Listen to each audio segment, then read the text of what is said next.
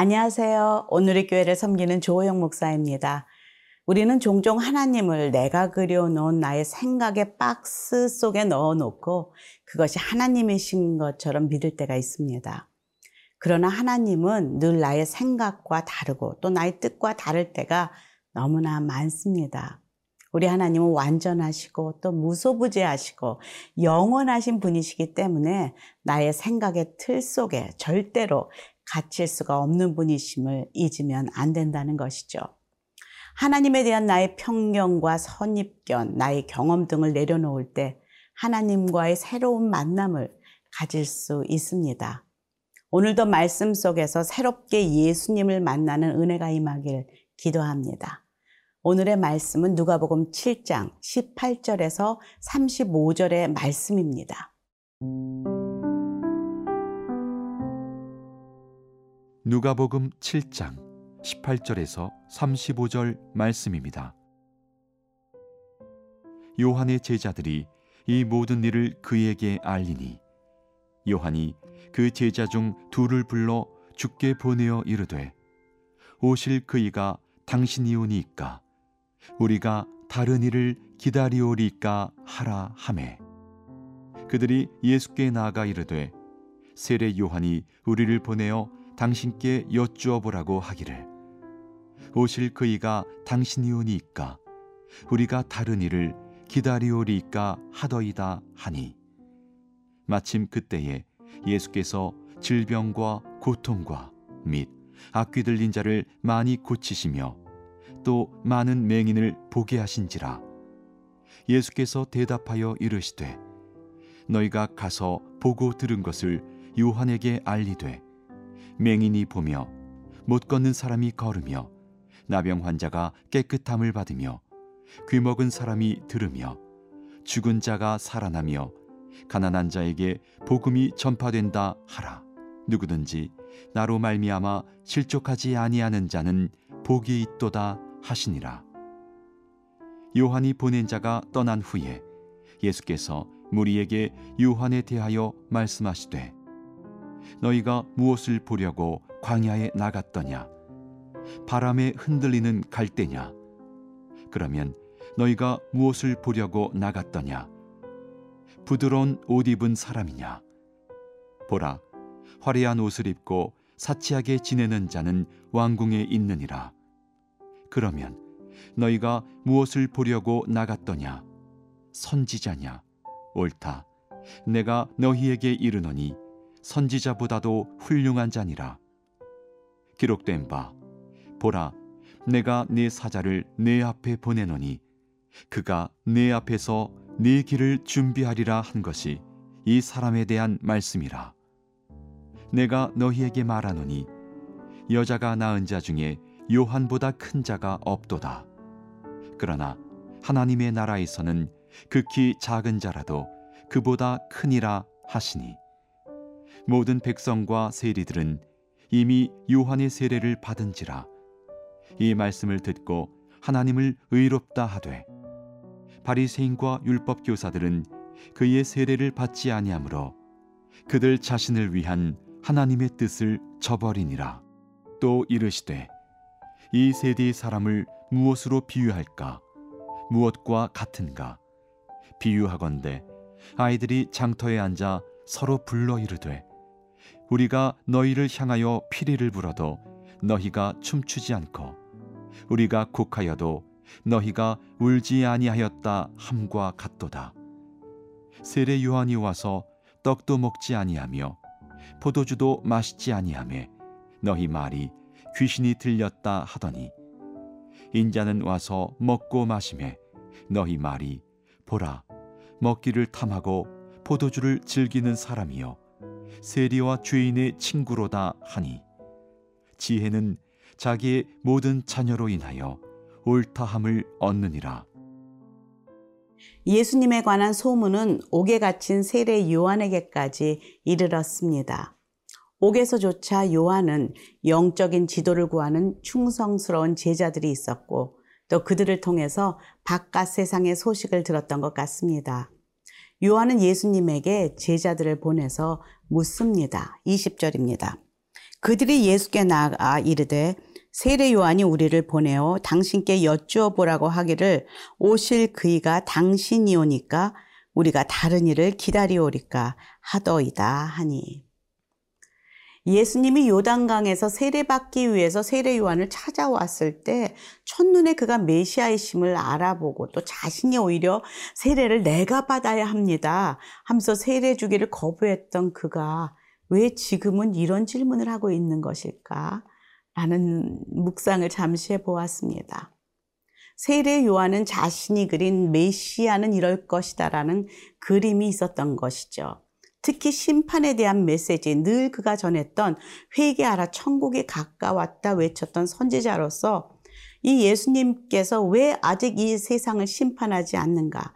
과연 이 메시아는 정말 하나님이 알곡과 쭉정이를 이렇게 구별하여서 던져버리기 위해서 그 구원자 오신 메시아가 맞는가? 아니면 다른 사람을 기다려야 하는가? 라는 의심이 잠시 들었던 것 같습니다. 내가 그동안 살아왔던 하나님의 소명대로 살아왔던 것은 잘 살아온 것인가? 라는 그런 생각도 들 수 있습니다. 왜냐하면 현재 세례 요한은 옥에 갇혀 있지 않습니까? 많은 소문이 밖에서 들려오고 자신은 죽을 날이 얼마 남지 않은 것 같은 상황 속에서 정말 많은 생각이 그의 머리에 오고 가지 않았을까라는 생각을 해봅니다. 나는 그동안 나의 소명을 잘 따라 산 것일까? 내가 주인공이라고 믿고 외쳤던 그 예수가 진정 메시아신가? 이렇게 의문이 들 수 있다는 것이죠. 그런데 우리 하나님 정말 좋으신 하나님이십니다. 내가 의문이 들고 이해가 잘 되지 않으면 물어보면 되거든요. 살아계신 하나님은 가르쳐 주시는 분이십니다. 여기서 보니까 그 제자들이 가서 예수님에게 정말로 아주 근본적으로 물어보지 않습니까? 수많은 질문을 드릴 때 하나님은 응답하시고 말씀하시는 살아계신 하나님이심을 경험하게 됩니다. 예수님도 질문하는 세례 요한에게 응답하십니다. 22절입니다. 예수께서 대답하여 이르시되 너희가 가서 보고 들은 것을 요한에게 알리되 맹인이 보며 못 걷는 사람이 걸으며 나병 환자가 깨끗함을 받으며 귀먹은 사람이 들으며 죽은 자가 살아나며 가난한 자에게 복음이 전파된다 하라. 이 말씀은 이사에서 35장에 기록된 오실 메시아의 모습을 다시 한번 확인시키는 말씀입니다.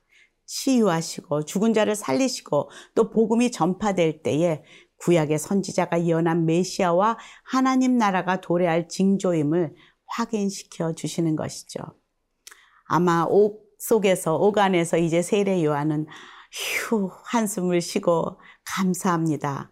그렇게 고백하며 끝까지 믿음으로 확신을 가지고 순교할 수 있지 않았을까라는 생각을 합니다. 이렇게 예수님을 믿고 의심 없이 받아들이는 자는 복이 있다. 세례 요한은 마음 편한 마음으로 실족하지 않고 믿음 가운데 담대히 감사함으로 죽음을 맞이하였을 것입니다. 그는 자신의 그 역할, 예수님이 오시기 전에 길을 예비하고 광야의 소리로 그의 소명을 잘 감당한 정말로 위대한 선지자였음을 보게 됩니다.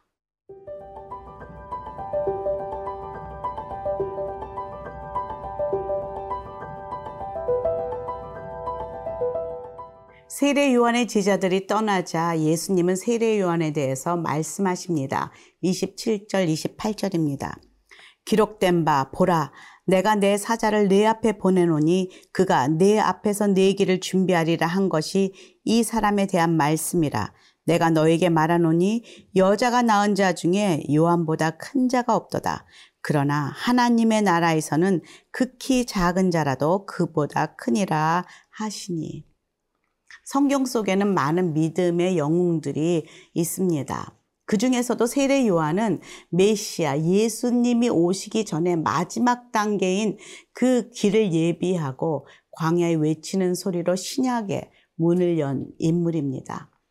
그는 엘리야의 영을 가지고 회개를 촉구하면서 사람들에게 죄 사함의 세례를 베풀었고 또 하나님 나라와 메시아가 오실 것임을 외쳤던 마지막 선지자라고 할 수가 있습니다. 그리고 예수님은 세례 요한을 명예롭게 그의 소명을 잘 마치고 임무를 완성한 위대한 선지자로 소개하고 있습니다. 저는 이 말씀을 묵상하면서 과연 우리가 나중에 또 지금 하나님 앞에 섰을 때에 하나님은 나를 어떻게 소개하실까? 나의 모든 것을 다 알고 계시는 우리 주님 아니십니까? 지금도 나를 위해 중보하시고 매일 동행하시는 예수님 앞에서 우리는 솔직하게 매일 믿음을 고백하며 나아가길 원합니다. 나의 선입견이나 불신앙으로 실족하지 말았으면 좋겠습니다. 예수님의 길을 예배했던 세례 요한에게로 와서 많은 무리들, 세리들이 와서 죄 사함을 얻는 세례를 받으면서 하나님께 영광을 돌렸습니다. 그러나 그 와중에도 절대 세례 요한에게 찾아오지 않은 무리들이 있었는데 바로 바리새인들과 율법 학자들이었지요. 29절 30절입니다. 모든 백성과 세리들은 이미 요한의 세례를 받은지라 이 말씀을 듣고 하나님을 의롭다 하되 바리새인과 율법 교사들은 그의 세례를 받지 아니하므로 그들 자신을 위한 하나님의 뜻을 저버리느니라. 그들은 금욕적인 모습을 보이며 하나님의 말씀을 선포했던 세례 요한은 귀신에 들렸다 하고요. 또 금욕적이지 않으시고 자유롭게 먹고 마시던 예수님은 정말 탐하는 자라. 그렇게 33절, 34절에 보면 비난하고 있습니다. 이렇게 믿지 않기로 결정한 자들처럼 인기가 있었던 세례 요한은 두려워했지만 결국 그를 감옥에 가두었고 또 아픈 자를 고치시고 하늘 복음을 전파하셨던 예수님 앞에서도 전혀 동요하지 않고 오히려 사람들을 치유하고 고치시는 예수님을 거절하며 마침내 그를 십자가에 못 박혀 죽이기까지 한 그 바리새인들과 율법 학자들 진리를 가르친다고 하면서 거짓을 가르쳤고 율법을 가르친다고 하면서 자신의 전통을 가르치는 사람들이었습니다. 누가복음 7장 32절에 이들을 향하여서 아이들이 장터에 앉아 서로 불러 이르되 우리가 너희를 향하여 피리를 불어도 너희가 춤추지 않고 우리가 곡하여도 너희가 울지 아니하였다 라고 말하고 있습니다. 마태복음에는요 정말 이들에게 외식하는 자들아 이 서기관들아 바리새인들아 회칠한 무덤 같다 겉으로는 아름답게 보이지만 그 안에는 죽은 사람의 뼈와 더러운 것이 가득하다 그런데요, 정말 이게 남의 얘기가 아닐 때가 있다는 것을 경험합니다. 그들에게 중요한 것은 진리가 아니라 하나님 나라의 역사도 아니고 오직 자신의 기득권과 명성과 자신의 위치와 자신의 인기와 자신의 자리였습니다. 그래서 그들은 자신이 가르친 것을 자꾸 재해석하는 예수님이 마음에 들지 않고 심히 불편합니다. 저희들도 마찬가지로 그런 부분이 있다는 것이죠. 오랜 신앙생활을 한 사람 안에 이 바리새인의 모습이 드러날 때가 있습니다. 저를 포함해서 예수님 말씀에 대해 더 알아보고자 하는 갈망이 정말로 식지 않았는지, 습관적으로 불순종하고 있지는 않은지, 그들처럼 메시아가 왔어도 알아보지 못하고 배척하는 모습은 내 안에 없는지, 어느새 오랜 믿음 생활로 겉은 멀쩡한데 그런데 회칠한 무덤의 모습처럼 비춰지고 있지는 않은지 오늘 말씀을 통해 예수님은 우리에게 동일하게 물으십니다.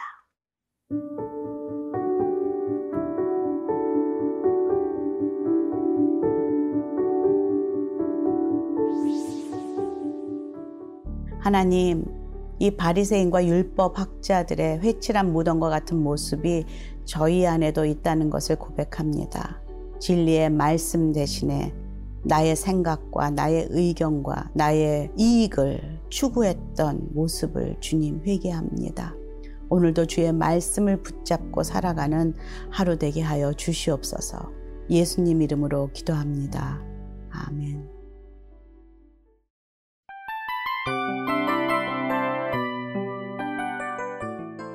이 프로그램은 청취자 여러분의 소중한 후원으로 제작됩니다.